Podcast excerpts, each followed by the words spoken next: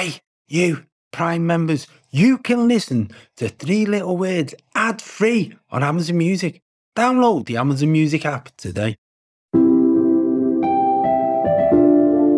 This podcast is brought to you by Quorn, the nation's favourite meat free brand. Quorn is a great partner for this show because I personally haven't eaten meat for 35 years, so Quorn has been a great source of protein for me. And every podcast, Tony's going to give us an interesting fact about Quorn. That's right, John, and I'm calling these interesting Quorn facts quacks. so here's, here's your first quack. The carbon footprint of Quorn mince is 90% lower than beef mince. So it's a good choice if you're looking to have a positive impact on the planet. I believe everyone should eat less meat. It'll bring so many benefits both to your health and the environment. And if that's something that you're planning on doing, you'll find that Quorn is a great option. Wow. Nice. Yeah. What you're hearing are the sounds of people everywhere putting on Bombas socks, underwear, and t-shirts made from absurdly soft materials that feel like plush clouds. Yeah, that plush. And the best part? For every item you purchase, Bombas donates another to someone facing homelessness. Bombas. Big comfort for everyone. Go to bombas.com slash Wondery and use code Wondery for 20% off your first purchase. That's bombas.com slash Wondery. Code Wondery. Thank you for downloading this episode of Three Little Words. This week, our guest is not only an acclaimed actor who burst onto our scene, I think it's probably fair to say, came to prominence playing DC Ripley or D.I. Ripley in Luther. That was really the breakout role and since appeared in many things, Strike Back being one that I've, I'm thinking of the things that I've read. Uh, Bad Cop, Brilliant. Good cop. Good cop. Good cop. Bad cop. That's it. I love that. uh, occupation. But as also is the first guest I think we've ever had on who's been a world champion of anything. Give us both a good uh, hiding. Because he's also yeah. a former Thai boxing world champion. That's the right title, isn't it? It's Warren Brown. If I give that the right title, Thai that's, boxing that's, world champion. Yeah, yeah, yeah. I'll take that. Yeah and I can vouch for his abilities because uh, so I know we'll get this up front. So I know Warren improbably I played Warren's father in, uh, much to my disgust, in a, a Jimmy McGovern thing. So I spent most of that time trying to work out if it, if it was actually Apparently on screen, I did look old enough to be his dad. And I, I think I was playing younger. Yeah, you were you were playing down. And, and what I, is the actual age difference between Oh, about six, seven years. I is think, it bollocks? Like uh, what are you? Well, you're claiming forty-two. I can, you? I can. I'm, you, I'm about mid thirties to mid forties. Yeah, yeah, yeah. But you, when were what you born? actual and, real? Yeah, he won't tell you. like late thirties to early forties. Yeah. That's yeah. the real he's, age. He's, I'll tell you what he is. He's claiming forty-two, but I reckon he's about forty-five. 58, and then I can I can give you a quick story to vouch for his fighting prowess because I like to I fancy myself when I've got a couple of glasses of red inside me. And Warren and I were filming in uh, Budapest for a couple of years on different shows, and uh, I got a little confident with myself one night with a couple of bottles of red wine and started hitting him on the way to a nightclub. The and Cuban. That ended, that ended quite badly uh, with a, a knee to my thigh. I think I warned you repeatedly. Well, you did warn me repeatedly, but I thought our friendship was stronger than actually being beaten in the street. But oh, but, but, let's let's clarify. You started it. Oh, oh no, yeah. I playfully. No, John, I playfully, as mates often do, said, "Come on, let's have a bit of a fight." Push yeah, yeah. No, no mates do that when they're about eight. You know, yeah, no, no, uh, no, or, or you've had two bottles of red wine. They're the two. They're the two things. So yeah, I did uh, playfully, and he need me and I can't. The pain of, of that was it was the most exquisite pain I think I've ever felt because at first I thought, oh, I've got away with it. That didn't hurt that much. It's not that bad. Uh, the following morning, I was considering ringing an ambulance because my thigh was double its size. Well, kind of, don't, Tony. Don't, Tony. No. Please, Tony. So, don't, Tony. So and then, yeah. Well, I was just playing Warren. Anyway, so was I. I was that, only I like, to, I like to think that that's behind us now, Warren. It is. And if there's anybody going to get it today, it's going to be John. I'll, I'll, take that. So listen, Warren, thanks for coming on the show. Thank you very much for having me. We walk, when we walked in, I forgot that we played in a charity game up in uh, Glasgow a few years ago because when Tony said that you were doing it, I was made up because I said, oh, yeah. I've been dying to meet him. And then you yeah. said, you said, well, it was funny because the first time we did meet, you said, and I remember it very clearly. It's become a weird thing, and I'll so you said, "Oh, Warren, I was talking with Mark Womack the other day. You come yeah. with a very big reputation." Oh. So that was a thing at Compton. Now, oh. anytime we ever see you on TV or something happens, it's like, oh, you come with a big reputation, and it's like. I was talking with Mark Womack the other day, and I actually I was talking to Mark Womack just yesterday. A big uh, reputation for what? Obviously not big enough. I don't, I don't know what I No- was no idea. to. I, no, I think it was because when I was talking before, before we started, of, of, of somebody talking about trying to get you in a film, a big reputation as an actor, not not necessarily the Thai boxing thing. The Thai boxing thing, I've only found out more recently, but it was more because there was also a, a talk about. That's right, actually. There was a talk when I was. Uh, around those circles in Liverpool about somebody doing a, a, a film about cage fighting and they wanted you in it. Your name got mentioned with that, but it was just that the Mark, who I who I did a film with, a Ken Loach film. Uh, I I was just I remember talking to him about not being a trained actor and getting into acting and liking it and enjoying it, and he used you as a reference point for other people who were just better than you, you would imagine they would be. So Yeah. that's what I meant by that. Yeah. But th- now that we've touched on it, you are known to more people as an actor than obviously as an athlete or a, or a Thai boxer. When, when did the transition happen? Uh, so I started Thai boxing when I was about f- 15, and uh, I guess I retired by the time I was 25. And then at 25, I'd kind of made this mad decision to try acting, and it was completely by accident.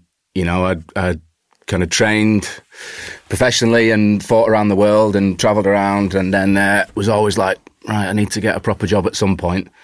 And then uh, it just kind of come along out of nowhere. So again, you know, n- not being trained at all and completely by accident and thinking, oh God, this is like completely not anything that I've done. But it was only like much after the fact that I could look back and go, actually, when I thought, shit, this is completely separate. Yes, I didn't have a kind of formal training, but there were so many things that I had from Thai boxing that actually was Yeah. like, oh, that's actually I was Uh, like, like, like apart- what? Give us an example. Well, just like the the, I remember doing uh, the very first bit of theatre I did. We did a play at the um, at the comedy store, and it was a play that my mate had written, and it was just like two people on stage. It was all about speed dating, and it was in the um, comedy festival in Manchester. And uh, I remember waking up in the morning and going, "Oh God, we're, on, we're doing the play tonight." It's the first thing I've, I've, I'd kind of done, and it was the same feeling as waking up, going, Gonna fight. I'm fighting tonight. And then you get to the sports arena or you get to the, the theatre and it was like, fuck, it's the same the same feeling. And then the audience start coming in and the crowd and it was like, this is the same to the point that when we were like, all right, we're all going to do a warm up now. And at the, I didn't know what, what an acting warm up was at that point. So I'm in the king corner shadow boxing going, right, come on. Uh, so then, and then to even, even to that, to then going Ready on to fight stage. the audience yeah, when but- they're asking for the money back. yeah, but then even coming off stage and having that massive adrenaline rush was exactly the same Yeah. as fighting. So there was so many like kind of parallels. It's not an accident. Acting's Yeah, not an you accident, don't it's just happen upon that, right? You must have had some. Uh, well, how it came about. So basically, I'd been kind of doing it for years. Won a couple of world titles, defended it, defended them both a couple of times. Um, like I say, you're not, you're not making a sustainable living. No. but you don't do that. You don't do it for the money. I got you know to travel the world. I got to achieve some things that I can be proud of and go. You know, I, I did Good, yeah. this.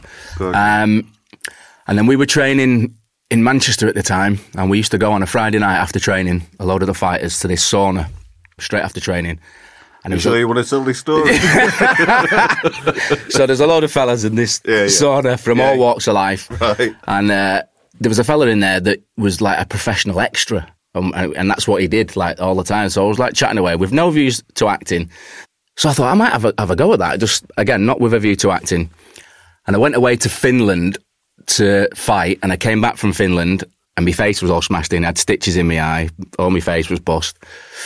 And I was like, shit, I'm not going to be able to do this thing that I'd signed up to do. So I rang them up and I was like, listen, I've just come back, I've been fighting, not scrap it, you know, professional. Said I've got a black eye and stitches. Like they went, oh, no, no, no, you won't be able to do TV on that. So I'm like, all right, that's not going to happen. About 20 minutes later, the phone goes and it's this same extras agency again. They said, actually, the same. Uh, doctors. He said, go, Yeah, go yeah, to go to yeah. Pebble Mill, go to Birmingham. So I drove down there, got on this on this set, shitting myself, not knowing what I'm going to do, and everyone's like, "Listen, you just sit in the back, you don't do anything, you don't say anything. Yeah. That's it." So I'm all right, sat there. They come out to like pick who they want next, and someone's gone, "Oh, brilliant! Look, at yeah, great, you come on." So I go through, and I like literally had to just walk down some stairs as the then the actors did the scene. And as we did this, the actress, and I've kind of since seen her years and years ago, and was like, "This is this is your fault now." Um, as we walk downstairs, this actress ad libbed and was like, "Next time, be more careful." So I was like, oh, "I will, thank you." Walked out. Bang. They carried on the scene. Then they cut it. They was like, "What was he saying?" And I was like, "Oh shit, sorry, I shouldn't." He went, "No, no, no, speak up a bit." And I did get giddy, and that's like I was like, "Oh my god, I'm saying something." But all, actually, the reality of it was being on a TV set for the first time and going, "It's not two people in a scene; it's hundreds and hundreds of people." Mm. And literally, it was like that very first day of it, something just went bang, and I was like, "Oh, okay." Yeah. Summit spat, and obviously it wasn't at that point you go right. I'm going to be an actor, but Summit Summit clicked, and then carried on doing extra work. And I'd be like ringing in sick for work if they'd rung up with a job because I was like, oh, I want to do it. Or often, you know, they'd be like, you do one scene, right? Everyone can go home, but we need one person to stay. And everyone's like, oh, I'll take the hundred quid and I'll go home. And I was like, I'll stay because I was like, I was buzzing off being on a set. And then started an acting class one day a week in Manchester. Got spotted at this class, asked to audition for Shameless. And then that, that was like my first ever like speaking thing as uh, in, in the first series of Shameless. And it kind of just snowballed from there. Are you ambitious? Do you, do you uh, uh, actors often struggle with this question? They often deflect it because I think that people are embarrassed by it. But are you? Do you regard yourself as ambitious? Yeah. Yeah. It's funny because really early doors and getting like the odd little line here and being scrote or, you know, being a scally and that was it. And it was like, all right, I'll just, these are good. I'll just be doing this. And, uh, I remember even my nan saying, "Oh, what, when are you going to play one of the goodies?" Because it was always like scallies, and then I, rem- I remember doing a, a crime watch reconstruction, still extra work, and I was like, "Hey, I'm the victim in a bank robbery. I'm, I'm the goodie." yeah, you done. Yeah, uh, it I was. just got turned over outside the bank. Now. Yeah, until until six months later, when it was Crime Watch revisited, it turns out the guy in the bank was in on the robbery, so I was still a criminal. but it was like, oh, you, you know, I kept, used to put kind of a lid on it and go, oh, well, you can only do this, and it was like, oh, well, I can't. And then then you slowly, you know, you put more into it, and things happen, and you, then you like you're a semi-regular in something. You're like, oh, bloody hell! All right, well, I'll just I'll be happy here. You know, this is the thing. And then you get a regular in something. Like, oh well, oh God, well I can't. You know, I, I best not look out there. Uh, you know, I'll never have my own show. I'll never. And then you're kind of stopping yourself from it, aren't you? Well, they're right. Like, well, you. T- I mean, uh, it did occur to me before uh, when we invited you on. You two actually have had a very, you had a similar life trajectory. Yeah, And, uh, well, and I'm you're dead also- hard as well. No, you're. you're yeah, yeah. So I was going to say the only way to find out who I like most would be fight. It's all right. You like Warren. Yeah. so that's your um, story today, Warren. Can I ask you now to give us the first of your three little words? imposter. Imposter. So what happens is, if if you've not listened to the show before, is I'll give a quick definition and a quick idea about the etymology of the word and a couple of quotes. So. The definition of an imposter is a person who pretends to be somebody else in order to deceive others. The modern definition dates back to the 1580s, where it means a swindler or a cheat. And the etymology, as is often the case, is uh, threnched down through to Latin to impostor, a deceiver, and a couple of quotes that I've got. A lovely one from Picasso said that the people who make art their business are mostly imposters. Uh, a sentiment I agree with through personal experience. And then Thomas Jefferson says, He who claims to be sure of something for which there is no evidence is a fool. And he who acts on the basis of what not cannot be proved is an impostor. So, Warren Brown, why did you choose imposter? Well, I guess we were sort of leading to it then, you know, talking about how I got into it. And, uh, you know, bloody hell, even when I got asked to come on here, you know, I know we're mates and I- I'd listen to the podcast and love the podcast. But then when you rung up, Warren, will you do podcast? I'm like, what the, you know, why do I? That, that, that was that was Warren acting then. Did, Freddie, did, did Freddie Trueman ring you from beyond the grave? But then I'm like, you know, I've listened to it and I go, hang on, you've had all these people on. You've had, I've just listened to Paddy Considine, who's one of my acting heroes, and you want, no, that's, this is, this is not right. And I guess as I was talking earlier, you know, about first starting out and going, oh, well, I can't do this. And it's actually the only person stopping yourself is yourself. So yes, very ambitious, but I think I've learned, you know, from going, oh, you can't do this. And then you can't, and then actually to go, well, if you don't put a limit on yourself, then there's no there's no limits to what you can There do. is a difficulty in that, though, isn't there? Because because life sometimes puts a limit on you, and so you you you you find yourself hitting the ceiling that you've got to find your way around, and and I think you know we've all probably felt that imposter syndrome that you get when you you're doing something that you weren't born to, and hmm. I think then what happens is you you you end up challenging your ability against your situation. And that's the that's the difficulty. When you said the word imposter and you get used to it and you think, it's all right, I'm no longer an imposter, I can do this. You've got to have the ability to do it. Yeah. And I think that's sometimes part of the imposter syndrome. You keep on almost telling yourself that you're quite lucky that you can do it, rather than say, you know why I can do it? Because I'm good at it. Yeah. That's the only reason I'm getting the thing. I think the, the danger is that you feed into that narrative, that you keep that narrative going where you, you, despite what the universe is telling you, you're still regarding yourself as an imposter. And there, there has to come a point in your career where you've had enough paychecks from enough people to understand that that's not the case. But it's hard to shake. Well, you know, first coming down to London and having an agent saying, "Oh, you're going to need to change your accent," uh, or like, and and you can. It comes in waves, doesn't it? Because sometimes I'm like, "No, I deserve to be here. I've, I've worked my ass off. I know. I know I can do my job." But then you still think, "What am I? What am I doing? What am I doing on, on this? What? What? How am I?" You know, I've just spent three years flying around in bloody helicopters and blowing stuff up and do, and having like, the best and going, how, how have I ended up here? Hmm. I think it's just because it's that what's what's supposedly accepted of you, isn't it? And Yeah, yeah, It- yeah. It's What's down to you. also you've got to use the world that you're in as as your reflection. Instead of looking in the mirror and looking back at yourself, you've got to look and go, actually, I'm what I see rather than Yeah. what I think I see. Yeah, Yeah. And I think that is that is sometimes quite challenging to do. Is if so, have you reached the point where you still feel an imposter? I think, like I say, it comes in waves because sometimes you're like, absolutely, put that to bed, put it to, you know, get out. Yes, you deserve to be here. No, but also, I- also, you know, I- the irony is not lost that I'm making a living of being an imposter, of pretending to be someone that you're Yeah, not. I was, you know. I was going to say that. That was I was just going to make that point that when you said someone brought you down and said, "Can you change your accent to get representation and to get a chance?" I mean, I've, I've had it doing I do like occasional voiceovers, and you go in and you get the job, and they've booked you, and you go in and they go, "All right, uh, can you do it a little bit less northern?" And you just kind of go with it. But I, I've I've said once. Do you know who's less northern? The guy next to me on the website that was not from the north when you picked northern. Do you know what I mean? What a northern friendly voice! Yeah. yeah, but can you be a little less like that? Yeah. There's another part to the imposture word, Warren, just before we move on. It just occurred to me then. The other side of that, of course, is so when you're on set, you can feel, or uh, amongst your peers, you can feel an imposter. And you said even coming on this show, you have that feeling. Do you also find, did, particularly as a young man, that you then feel an imposter almost back in your own environment? So you're not you're neither fish nor fowl. So that when you're back, so that when you're back home, people project. Yeah. So so who do you think you are Yeah. when you're back home? Yeah. And his here he is.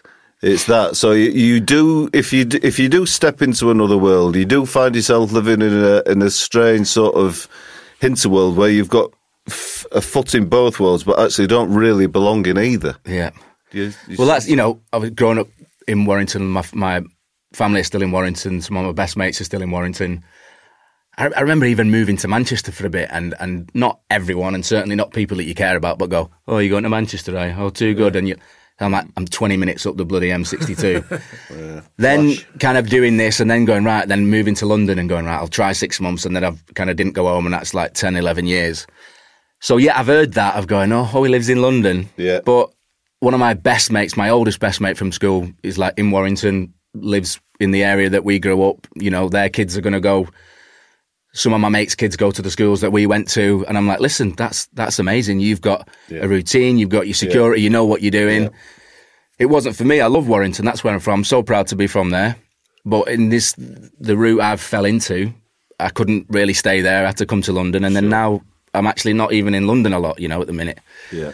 Now, I don't knock them by going, oh, you want to stay in Warrington. But then at the same time, if I don't want to do that and I want to go out and, and you know, England's a big place, the bloody world's a big place to get to see it. And uh, like I say, the people that you actually care about their opinions are like, well, yeah, you do you. But Yeah, yeah. but yeah, you do, you do certainly see that. Do don't you get negativity with it? I, I mean, I've, I've, I've spoken to you on the phone a couple of times. Uh, when you've been in Warrington, uh, people have hailed you in the street. I've heard people shouting, "How you doing, Walter?" Right? So, d- do you get that? Do you get positive responses, or do you get you get a mixture? Oh man, I mean, listen, if people people have seen your work, and I guess when I was Thai boxing in Warrington, I was kind of quite Yeah, known yeah, for that. Uh, won Warrington Sports Personality a couple of times. I was up for that. Um, but you, you know, you get that, and I'm sure you, people, uh, both of you two, uh, uh, will have had that. Now, that's great if people have seen your work and they like it. That's that's amazing. But that's not kind of something that you get into it for.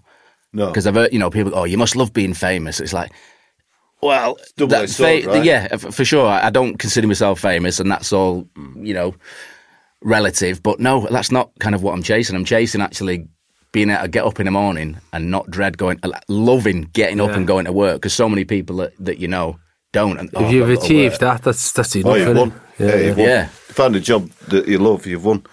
So listen, that's a brilliant first Fantastic. word, imposter. What, what what's your second word? My second word is pronoia. Right, I'm gonna. I've just said this to Oh, Warren. no, I said. no. I said. What's I- that? I- well, okay. Well, I said to him outside. He's actually topped every other guest that we've had on because he's the only person that's brought a word in that I don't know and have never used and never heard of. So pronoia. I think its legitimacy is a bit doubtful, but anyway, but the, the made it definition. It's a term used to describe a state of mind that is the opposite of paranoia and it was first used in 1982. I'm sure you know this, Warren, by Dr. Fred H. Goldner. And this is a description of what pronoia is. Pronoia is a positive counterpart of paranoia. It is a delusion that others think well of you. Actions and the products of one's efforts are thought to be well received and praised by others. Mere acquaintances are thought to be close friends. Politeness and the exchange of pleasantries are taken as expressions of deep attachment and the promise of future support. Pronoia appears rooted in the social complexity and cultural ambiguity of our lives. We have become increasingly dependent on the opinions of others based on uncertain criteria. So it's essentially the opposite of paranoia and a belief that the world's out to help you. Yeah. Wow. wow. So Some why- people will call that optimism. I'd delusion is what I Deluded I'd call it. optimism. Madness. what a great Yeah, word. I know. We're throwing it in tonight. Where, where, where, where did that come from? Um, so about four years ago, about the time when I was in Budapest, the same time as Tony, I'd spent three years on on a Canadian World War II show about spies, and that was coming to an end. Been an amazing job. Met some wonderful people from all over the world, and uh, it's coming towards the end. So then uh, auditions start coming in for like you know when you finish. I got to do a self tape for a job and got a job. I'm like, brilliant! I finished this and I've got a job when I come back. Amazing. Then my agent calls uh, and says, "Oh, I've got another tape for it." I'm like, "What? I've got a job? Like what?" And she went, "The rebooting Strike Back," and I was like, "Ah, okay, okay." And at that point, you know, when, I first started, I didn't really come into acting going, "Oh, by the way, I used to be, uh, you know, this that," because I was starting from scratch and I wanted to learn the craft and try and get away with being able to call myself an actor. So I didn't really, people knew about it and I didn't shy away from it if I got asked. But I wanted to learn acting, you know. And then when this job came up, I'm like, right, I've got a, a good, I feel like I've got, I've done some, you know, good quality drama. And this is, I know exactly what it is. It's high, high octane, bloody action. It's, it's, some of it is unrealistic, but, you know, it's, that is the first time I actually went, you know what, this is going to help me get that job because we did 90, 95% of our own stunts, all the fights and stuff. As, as much as we wanted to do, they they would let you do. So that was like the first job. So anyway, I'm I'm filming a, uh, a season and we're, we're, about to finish this job and I've had to send a self tape in and it's come back. They're going, right, great. Now you've made it to the next round. Uh, they need they need to see you in London, and I'm like, I'm filming. How am I, how is this going to work? The day that they wanted to see me, just happened to be on the schedule. I was off, so they went, "Yeah, you can go." Went off. Then that round went, and it was like such a big process because they had people from all over the world coming in. and we're trying to get them. And then we're like, "Right, we've got three days that we need to see you for a chemistry." And I'm like, "This just is not gonna. How is?" And it worked again. And it was actually a producer on this Canadian show, Canadian producer. And at the time, I was saying to him, "Listen, I need," and they weren't changing it. It just kind of all fell into place. And he said, have you ever heard of the word pronoia? And I was like, no. And it was that, that it's the, ah. the belief that the world is conspiring in your favor. And it just kept falling that, and then, so that worked out. So that was my, how I very first heard about the word. But then I kind of stepped out of that and I'm like, I can actually see where pronoia has, has kind of affected my life in so many other little bits, you know, even getting that job. There was an instance right at the beginning when I first started doing extra work, and I did this. Um, there was a show that Russell T Davies did with Chris Eccleston called The Second Coming, where it was like modern day Second Coming, and there was uh, I was doing extra work, and it was like two days at Man City's old stadium. So we go down there, and at this point, I'm like, I've done a couple of extra jobs. I'm like thinking about it. I get chatting to a lad because a lot some extras want to pursue acting, some are just there, and that- that's they're happy with it. Got chatting with this lad, and he's like, "Yeah, you need to do a classical piece and a contemporary piece and audition and go to drama school, and that's the way you've got to do it." So I'm like, "All right." Next day, I bumped into this lad again out of like hundreds of extras, and he went, "Oh, mate, yeah," and he gave me a book. He gave me Coriolanus. He said that's what I used for my mm-hmm. drama school audition. Mm-hmm. I said, "All right, brilliant, thanks very much." Put it in my bag. Never ever looked at it. Put it in a box. Carried on, kind of doing bits of extra work. Started this acting class. Got my first job. Also met a, a girl in this acting class who were quite fancied, and we'd all go to the pub afterwards. Started going out with this girl. This timeline's a, a little bit all over. So then I end up going, not going to drama school, going to uni. And one weekend I go back to Warrington and uh, Going to uni to do what? uh, performing arts. So for me, it was like, right, you need to do drama school. London wasn't an option, couldn't afford it, didn't really want to move. So I went to Salford Uni to do performing arts with the view that that's not drama school, but I'm kind of still Get in, on, on that path. So good people come out of there, though. Yeah, yeah. Um, so I go home to Warrington and I'm in my old room and I find this box of books. It's like a mate of mine flirted with the idea of acting and he gave me some plays. So I found these books and I also found Coriolanus that this lad had given me like a year and a bit ago. And I opened this book and in the middle he's left a photograph in it. He didn't check it. So I'm like, oh, that's that's the lad. Carried on flicking and I got to the back of the book and there was a handwritten letter to the lad that gave me the book. And as I started reading it, I'm like, no, this is not possible. This is not impossible. What? What? And I'm reading it, it's like, dear such and such, it's been great working with you. This all the bit, and I'm like, I know this, this is this is not possible. I get to the bottom and it says lots of love, and it's the girl that I was going out with at the time. So to put it into context, Wow. I was given a book by someone who could have gone, oh yeah, it, oh hang on a minute, and then just put something in his pocket, having clocked it. He didn't clock it. He gave me this book, and inside this book there was a handwritten letter from a girl that I hadn't met yet, that I would then meet and start going out with.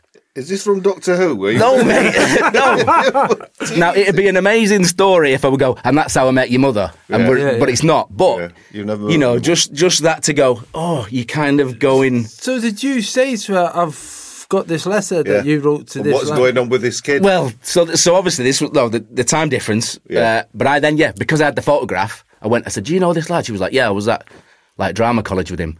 And I went, "Listen, I know the answer to this, but that's your writing, is it?" And she was like, "Yeah, yeah, yeah." But that just blew my mind a little bit that I had. Yeah. So it felt like But, it but was. it also, it's also, there's a bit there, like that lad, who, whoever he is, I don't even know his name or want to say it. There's a bit where everyone's wanting you to do well. He's give you a book. He wants you to do well. Yeah. She, she's obviously feeding Yeah. um, Positive. positivity towards him that he's Yeah. passed on Yeah. to you, and then she's got. There's and there's a, an an, ele- an element where you can say the world's helping you, but but which- this comes down to how do you pronounce the word again? Pronoia. the, the, the pronoia. Pronoia being the goodwill of everyone towards someone else. That's what I mean by, by contributing towards it. You're a recipient of what you can also contribute to. Yeah. Fantastic word, and uh, uh, and thanks because you are. I think we've done what 22, 23 shows, three words. So we've had sixty odd words, and you've. You, I'll be dropping that tonight in a conversation. Nice. I feel a little bit less of an imposter in, today. in my in my empty flat to myself. So your third and final word, Warren Brown, is Osmosis. now. Oh. What's interesting about this word is that I have a real strong suspicion that it might not mean what you think it means. However, we'll see. I know it's commonly used. So the definition of osmosis is a spontaneous passage of liquid through a semi-permeable membrane. And then a couple of quotes that actually reflect how we use the word in common parlance. Stephen King says, and when there are enough outsiders together in one place, a mystic osmosis takes place and you're inside, which is a lovely quote. And then one from Joni Mitchell, which I like very much. I've learned from two things admiration and osmosis. Why did you pick osmosis? So osmosis is is one of the only things I remembered from school, and, and in my kind of hoc remembering it is it's the movement of particles from an area of low concentration to an area of high concentration via semi-permeable membrane. Hey, I'm Ryan Reynolds. At Mint Mobile, we like to do the opposite of what big wireless does. They charge you a lot.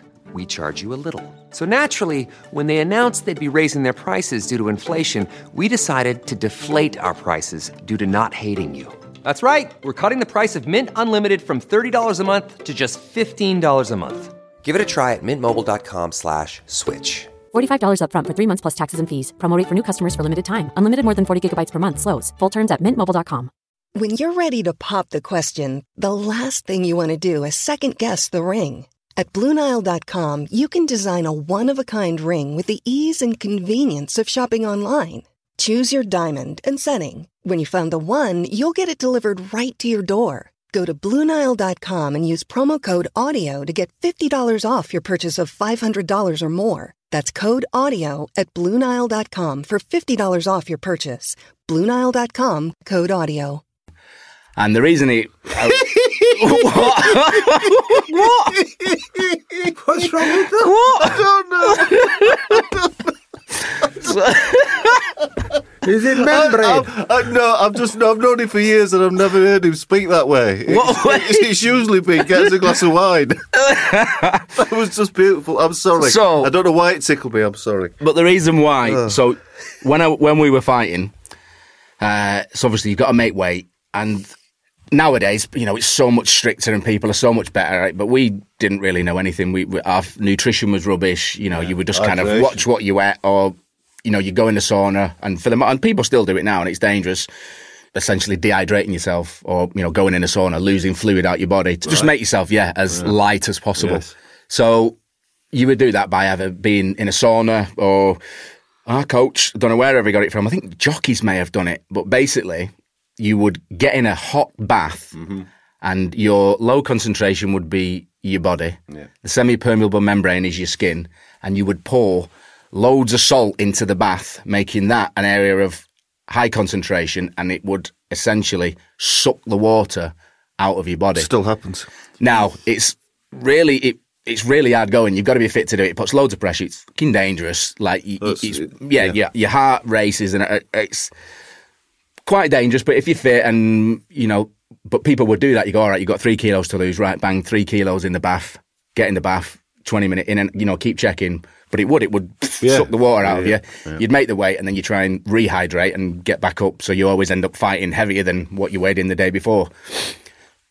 There was a geezer in our gym, a fella called Budgie, not not the hard as nails, not not the brightest. You'd spark. have to be if you were called Budgie. Budgie, right? yeah. He, he once had a, had a fight, and his his uh, opponent was, was called Squirrel. I'm not, I'm not, I'm not, I'm not making this. Who won? Budgie won. Good, he did. Squirrel got, Squirrel got a right eye. But but he uh, he went to Japan once to fight, and it was like a big old thing. And like over there, they were treated like superstars, and he Hmm. was talking about you getting off the plane and just absolutely getting mobbed. So he's, you know, they've done a long flight. He's retained water. He's got got to the airport, uh, got to the hotel, checked his weight. He's like, oh god, I've, I've, I've, I need to need to lose the weight. Like the weigh-in's in a bit. So they go out in Japan and they buy a big, massive bag of salt. Get back to the hotel. He goes, right, run the water, get in the bath, boiling hot water. He goes in 20 minutes and it's hard. You're, you're like, oh, I've got to get He's boiling hot, right? I mean, as hot as you can stand as it. hot as you Yeah, can stand. As hot as you can stand Yeah. it. He's like, oh god, and he's like, stay in there, stay. Our mate, who was who was the, the trainer that was with him, was like, stay in, stay in. Right, twenty minutes, get out on the scales. Gets out, nothing. Oh, you got to get. What you joke? Get back in. Boom, back in. Twenty minutes. Oh, I've got to. I can't do it. It's fucking. Stay in, stay in. Gets out. Gets on the scales. Nothing. It's like what's go? This work every time. This work. Get back in. One last stint. He's like, oh, he ends up doing an hour in this bath. It's like I can't. What? I can't do it. Gets on. Nothing. Our mate goes over, puts his hand in the bath, goes like that. Fucking sugar. he got out in Japan and bought a massive bag of sugar.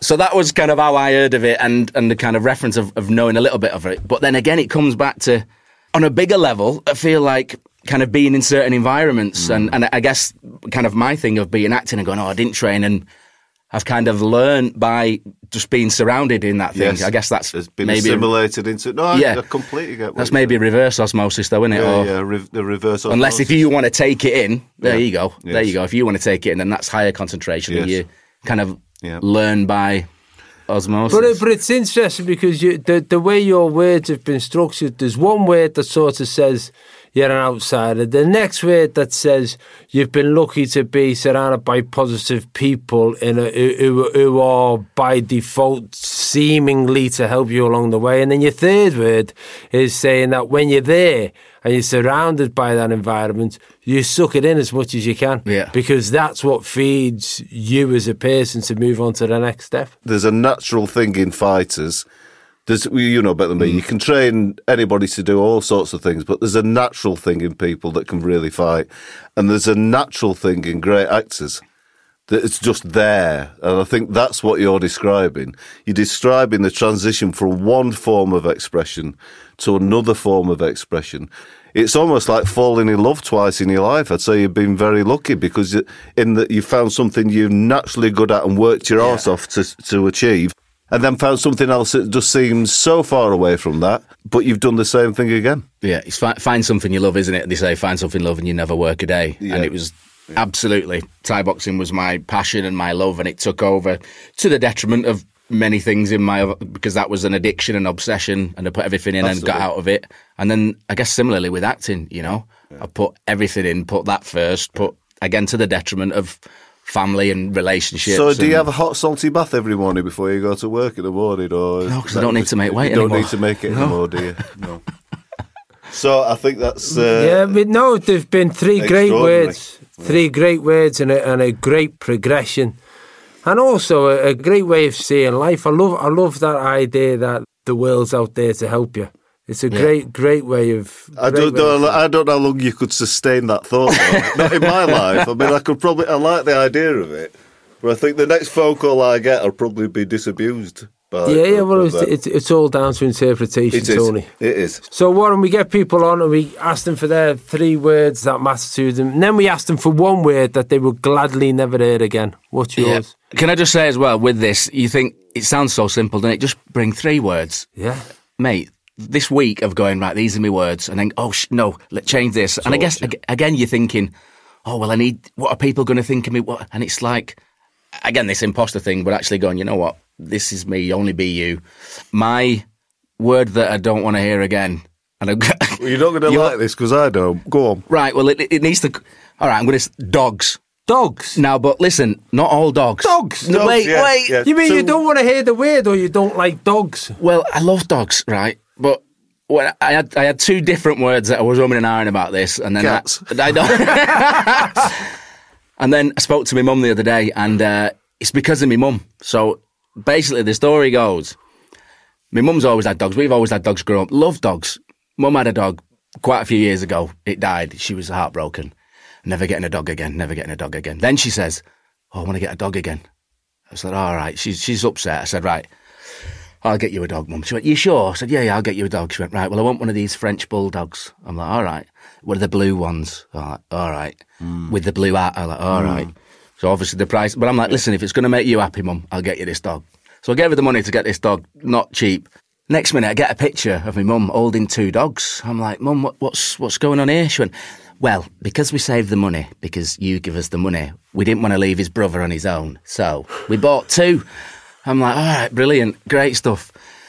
Really early doors, one of them is like not well a lot. She's like, they're spending loads of money on it. It's got loads of stuff wrong with it. His immune system, this, that, and the other. One of them's fine. A few years later, the one that you would have assumed has had loads of problems, absolutely fine. The one that had nothing wrong with it, bang, dies. Bang, dies. My mum's devastated. I'm like, oh, God, God. Audible is the destination for thrilling audio entertainment with highly anticipated new releases. The time is now more than ever to embrace the breathtaking, sinister, and shocking tales that can enthrall you, especially with brand new exclusive thrillers from best selling authors who are guaranteed to keep you gripped, like Amy Tintera's Listen for the Lie. With exclusive thrillers from best selling authors, captivating sound design, and dynamic performances, Audible brings these stories to life like never before. And as a member, you can choose one title a month to keep from their entire catalog. New members can try Audible free for 30 days. Visit audible.com slash WonderyPod or text WonderyPod to 500 500. That's audible.com slash WonderyPod or text WonderyPod to 500 500. A couple of weeks later, I got a little, little video, and there's another little tiny blue thing running around in the house. I'm like, Mum, what- what's what's what's going on here? She went, Well, he was lonely, so. And she went, but don't worry, we didn't get. It wasn't a pedigree. This one was only nine hundred quid. I'm like, why didn't we get? Why, why didn't we get a nine hundred quid one in the fucking first place? It's about four Only grand. the, but mate, look, the dog's homes. Dog's homes. Listen, I've never got a dog that's not from a dog's home. So she's got this tiny one now, and then the other one, she was like, "Well, he was sad. He missed his brother." I'm like, "Obviously." Now here's the thing, brothers, they're going to get on. like, so the little one, when it's kind of growing up, lives downstairs, uh, sleeps downstairs. She takes the big one up to bed. Now she's never ever changed that. I happened to be up north when lockdown kicked in, and I spent three months with my mum. And the dogs now, now the little one's a bit older now, but dogs are not stupid. That little dog knows that the big dog goes upstairs at night. So he's, oh, hang on, what's going on here? And it would often just kick off. And my mum was like, well, that's you, that, because there's another man in the house. And like trying to blame me. I'm like, okay. Then I would leave. I went and saw him over Christmas and it happened a little bit. Now I'm not there. Now she's got two dogs Yeah. that she has to split up. So she'll spend an hour in one room with one, an hour in the other. Like, it's absolutely I I'm mental. not sure it's the dogs. Dogs, No, dogs, no, not no, no, it's not the mum. One's your tight, there's, two, there's two issues. One's your, your tightness, and the other one is your mum's inability to, to, to train dogs properly. Well, that she's just never, and I'm like, Mum, it's, it's all my mum's fault. You can't do that to a dog. The dog's not stupid. Maybe I should have chose Mum then.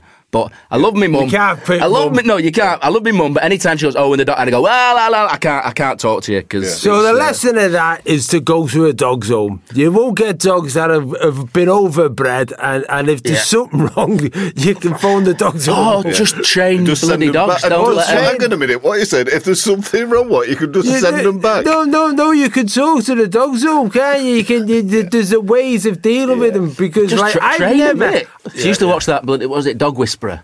Yes. That season, Yeah, the Dog yeah. Whisperer. Yeah, but oh, he, di- he didn't have one of them dogs. No, he didn't. But he would say he would. You know, the, the fundamentals are like you know, this train your dog. Yes. Don't Yeah, don't go mad when you on him. first come in. Yeah. Oh, he's brilliant, him, innit? Then the thing goes off, and she would never listen to anything that she watches this show religiously. So essentially, it's your mum, really. and the dogs are think that- barn pots. Warren, three great words. I think your mum's got to go berserk when she hears Yeah. this. But apart from that, oh, I won't tell me, mum. Listen, what a fantastic story, and also an, an inspiration to so many people Yeah. because there are so many people on the outside who don't think they can ever get on the inside, and to be on the inside, the route that you've done it is is a brilliant example to people. So, so ah, thanks for coming Yeah. in. Cheers, So- fellas. Thanks- yeah, no, thanks very I, I just want, while, while you're here, I just want to echo that really because I think you've been dedicated and worked hard and got to, and I think you deserve what you've got. Cheers, Tom. You're very welcome, man. Do you want to buy a dog?